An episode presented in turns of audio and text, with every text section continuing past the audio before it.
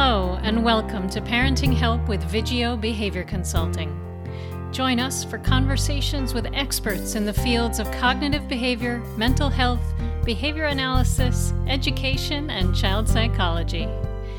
On this podcast, we examine the challenges that parents are facing and share insights and strategies that have helped other parents with similar issues.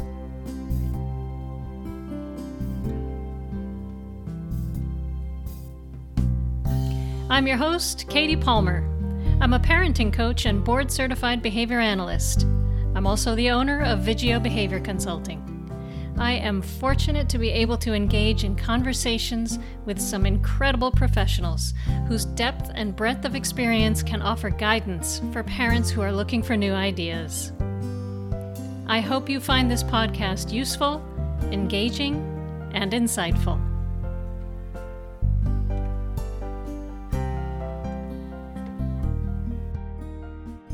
Hi, John. Hi, Katie. It's lovely to see you as always. I just love these times we get to spend together. It is a bonus. I don't get to see you every day anymore, and so it's great to have this. Could you tell folks a little bit about who you are and what you do, and before we jump into some ideas that you might have to help solve and address some of the stuck points they have? Sure. Well, I'm a mental health counselor. My main thing is private practice, where I work with a little bit of everybody. I work with individuals and couples and families. I work with adolescents. I do kind of more parent coaching work. And I know you through developing and starting Two Roads Academy in Vermont, our wonderful project of bringing what we know about acceptance and commitment therapy into the education setting. And so that's my main thing is acceptance and commitment training ACT work. Yeah, same. So some of what you will likely say is going to resonate a lot with the folks that I've been working with, or folks that might want to work in this space of awareness and present moment and moving towards things that really matter to them.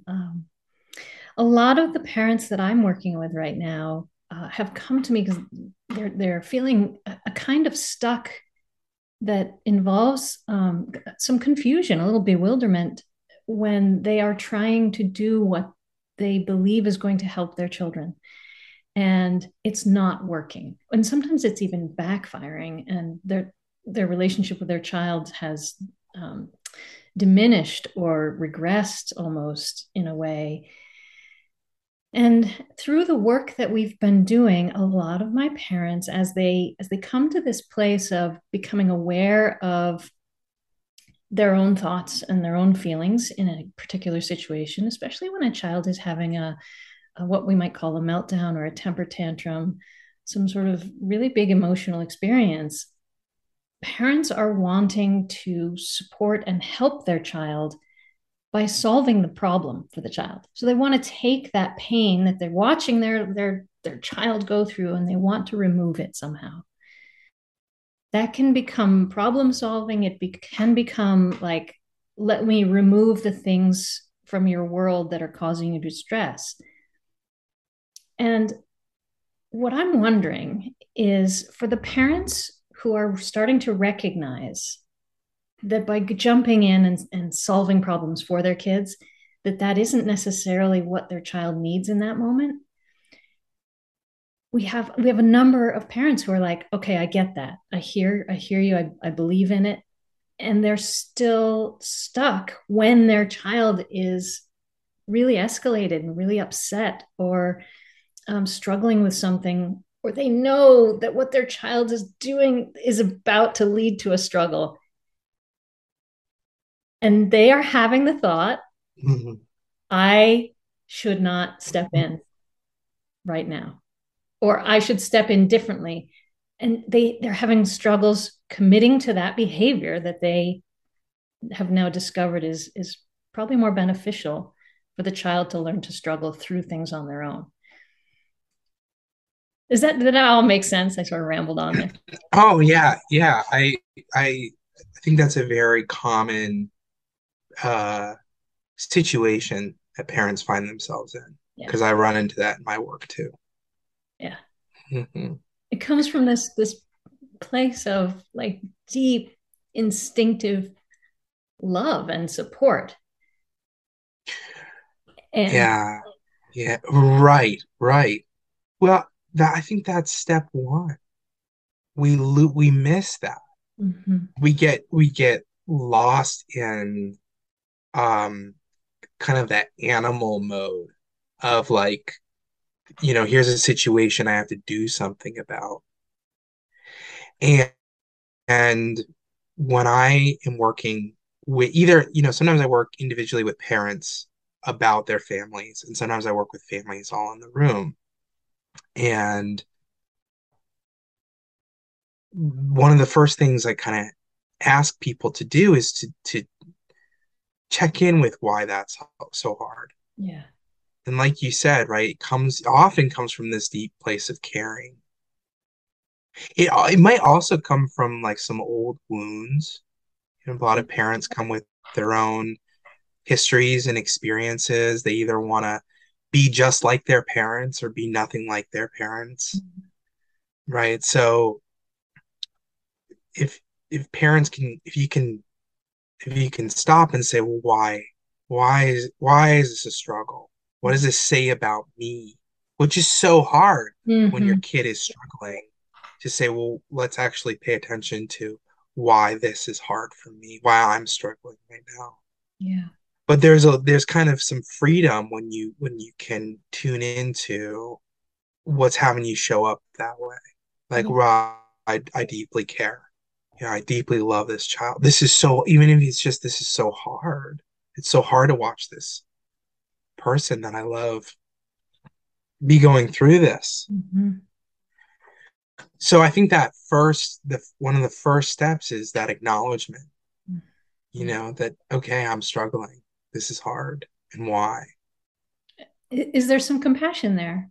Some self-compassion? Which is I'll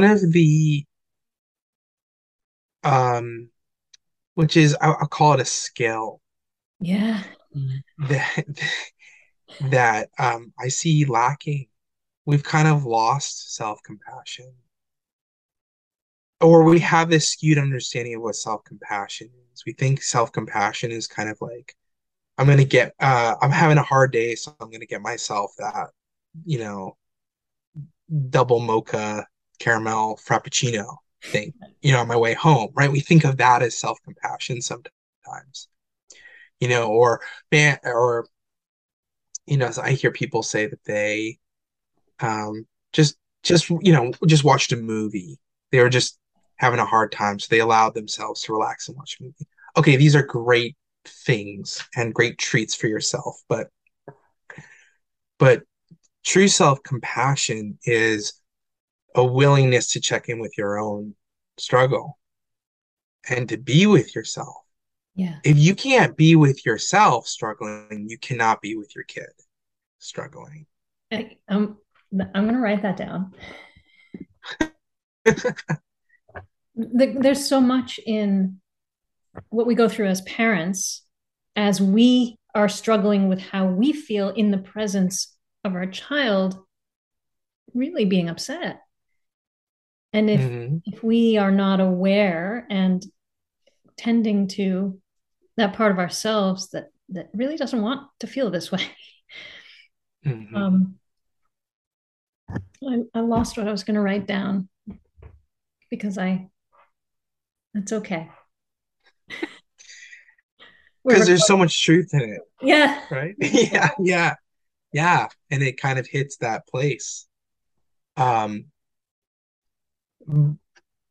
so to go along with that, right? You said that sometimes parents, they know they need to do something different and they have a hard time kind of committing to it. And one thing that I'm very aware of in my work is how much starts with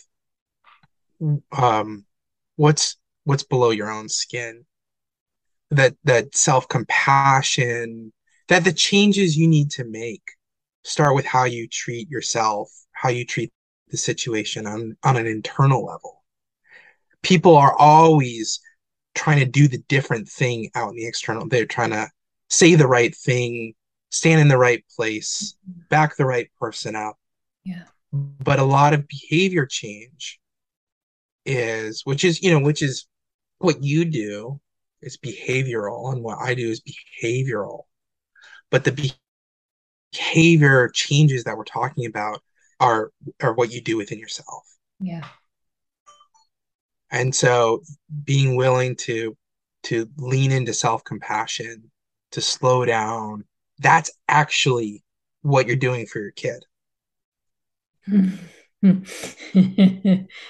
Yeah. Right. Yeah. You're actually doing so that's. Yeah.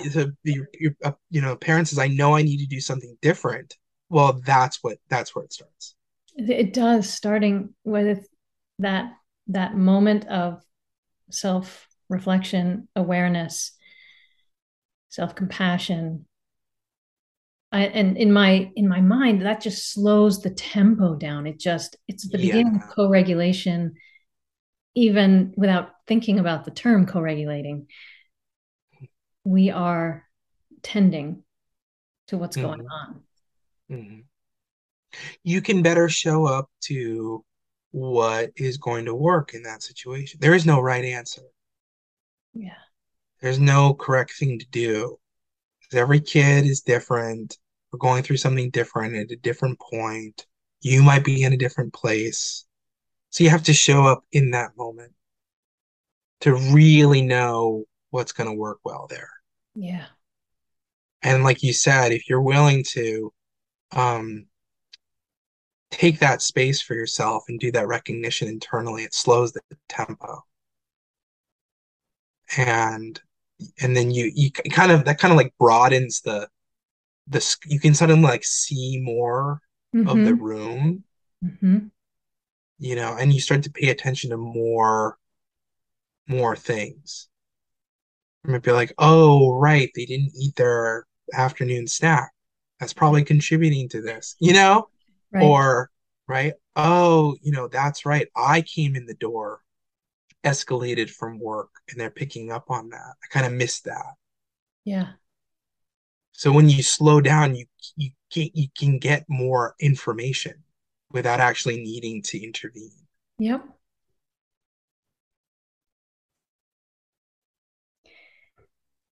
How would you support parents who have that sort of, they might hear all this and say, yep, I got it. I know this. Yep. This makes sense to me. I connect with it. It resonates. And then in the moment, like I talk often about this connection, the difference between I get it and when I'm in it, I actually do that skill. What is your process or, I want to say the word scaffolding, like we use in education, but how do you support parents in building that skill past the intellectual understanding of it and into their body and how they respond to escalation? First, have patience with yourself. Yeah. Again, it's easy to name what you need to do differently. Right? It's easy to say like, oh, you need to not engage with your kid at that time, or you need to ignore a behavior, or you need to whatever, right? It's easy to say that. But these are actually big changes that people are doing in their lives. Yeah. And we're so complex that we don't change our ways. Some things, sometimes we can have an experience in life that will change our behavior very, very quickly, sometimes, but often, more often than not, we learn and apply something, and we test it out. And I mean, watch little kids. Yeah. They sing the same line in the song over and over and over again because they really come in to understand it. Or they climb into the chair and then they get out of the chair. And they get in the chair and out of the chair. Because they really want to know, well, what's the best way to do this? Or what's this really feel like? Or can I do this again? I did it once, but is that kind of a one-time deal? Yeah. And that's how we learn. So putting things into practice, like sometimes you're going to get it like 2% correct. Sometimes you're going to do something that just seems like it's really everything you've been working on clicks and you see this magnificent change. And then the next time you do it, you fall back into your old pattern. Yeah, it all falls apart, right? Yeah. That's just how we learn. Yeah. That reminds me of that phrase that we often hear from, whether it's a student or a parent or a teacher, like, I tried that, it didn't work. Yeah. Yeah. And I always ask, how many times? How many times? Yeah. How long? For how long? For how long? Yeah. And did you reflect on it? And did you shape it? Did you try something little different? Or did you go, well, that didn't work, so I'm going to try something radically different? Because now you're playing a game with yourself that I don't think is going to work. It's more like spaghetti on the wall. It's like spaghetti on the wall. Yeah. Whereas if you allow yourself to, we'll go with the spaghetti made me think of cooking, right? Like if, when you're learning to, if you're making a soup, right, you add a little bit of this and you taste it. And you add a little bit more and you taste it. And that's what this kind of change can be like when you're a parent and you want to switch how you're interacting with your kid. You have to be willing to like put a little pepper on it and see how that goes. Yeah. It will also be, as a parent starts making these changes, it's going to be a change for the child. They will not get the same reaction from a parent who's trying to make these changes that they're used to seeing. And so if there are some parts of a temper tantrum or meltdown that are seeking a particular response from a parent that they've always gotten, and the parent is starting to change, the whole situation is going to shift. Yeah. The whole situation does shift. Yeah. Because like you said, parents sometimes can predict. They know the circumstances where a meltdown's coming in like 1 minute. Well, your kid also knows what you're doing is predicting your behavior too, because you're in this together. Yeah. But there was something, that was sort of part one of, the scaffolding. Mm-hmm. The other thing that I wanted to say about that is that when people are trying to put something new into practice, right? How do I support them in building that? Yeah. It's I think having that space with me to do that reflection, to give yourself that. And if you're co-parenting and you have another parent or you're part of a parent group, these are opportunities to kind of reflect, to say, I added this much pepper. Yeah. How do people think? How did that go? Yeah. And that's where the problem solving is. The problem solving is on that end and saying, well, what could I do a little bit differently? Yeah. Not how do I solve the problem of my child's meltdown, but how do I work with a little bit at a time, and being willing to try a little bit and assess that. Yeah. Yeah. And just going back to that idea of committed action, which we started the conversation with, and someone might have in their mind, okay, I want to slow myself down. If my child is starting to escalate, I want to slow myself down, notice what I'm thinking and how feelings are showing up, and ask a question. Like if they have that sort of checklist in their mind, mm-hmm. The committed action component in the service of what's important to them, how do you help people connect like these tiny little steps with that much larger value of want my child to be successful and independent and resilient?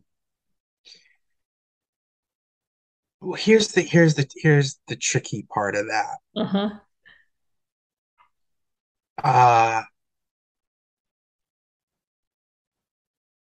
Taking those, when we talk about what we value in this work, which is a huge part of this ACT work that we do, and I think it's kind of, I think most good therapy, most therapists I talk to who even aren't using ACT, they're talking about values, right? So this is just kind of like in the scope of behavior change. This is about you. If you, right? So if that first step is, I value, I really care for this child, then the change, what you're going to do there is about how you do your caring for your child. It's about caring in an effective way. It's actually not about what you want for you. Those are, I want you to have those hopes for your child. Those are wonderful. And if you can support them and talk, have conversations with them and set them up to get all those things, that's great. But when you, especially if you're struggling and they're having meltdowns or you have this tension with your child, then this is when we talk about tuning into what matters in that moment. It's actually what matters to you as the parent. And that what I'm saying, why this is so difficult, is that that's something a parent has to be willing to do, is to really tune into themselves. And reframe what they believe good parenting looks like. Mm-hmm. And feels like. I've had a number of parents articulate more beautifully than I have ever been able to do that if they can start to judge their own parenting, not based on what they're seeing in their child, but based on how they are engaging, that is back to what you were saying of my value of caring for my child is measured, if you will, by what's going on here and how I use that and how I move into the world with that, rather than what my child looks like, what my child is doing. I'm going to give you a scenario. Great. You as a parent are looking across the room and your child is really struggling and either able to verbalize it or not, mm-hmm. right? But you can see the pain in their face. Maybe they're crying. Maybe you have some history, you have some understanding of how rough of a week it's been or something. Right? And you actually know what would be really helpful for them. You know that going to their teacher and asking for help would be good, or that taking a bath would be good, or going for a walk, whatever. You have all these great ideas. So here are your options. Mm-hmm. You can stay across the room and you can provide those solutions, but you can't step any closer to your child. Or you can say nothing, and you can go and you can sit next to your child. And if they'll let you, you can maybe put your arms around them and hold them. But at the very least, you can go right next to them and just sit with them. And if I gave you those options, what would you choose? 100 times, I would go close and say nothing. This is getting to me a little bit because it's so, it so fits so many of the folks that I'm working with. Yeah. Well, because we're talking about what it means to be human. Yeah. And so parents who care enough to show, you know, care enough to look at their own, to say, I want support. I'm going to go to Katie and work on this. That is like the human capacity for love and connection. And so it doesn't matter the scenario. It doesn't matter if we're talking about, you know, your, you know, parents of with a family of 5 or an only child. It doesn't matter if that child is 2 years old or 25 years old. Mm-hmm. It doesn't matter if, you know, and none of that matters on the level that we're talking about. Because we're talking about this shared struggle of being a parent. Yes. It's hard. Mm-hmm. Mm. It is. Yeah. Thank you, John. Yes, Katie. Yes. It's just always so illuminating and brilliant to hear how you shape things and phrase things, and thanks. Well, thanks for having me.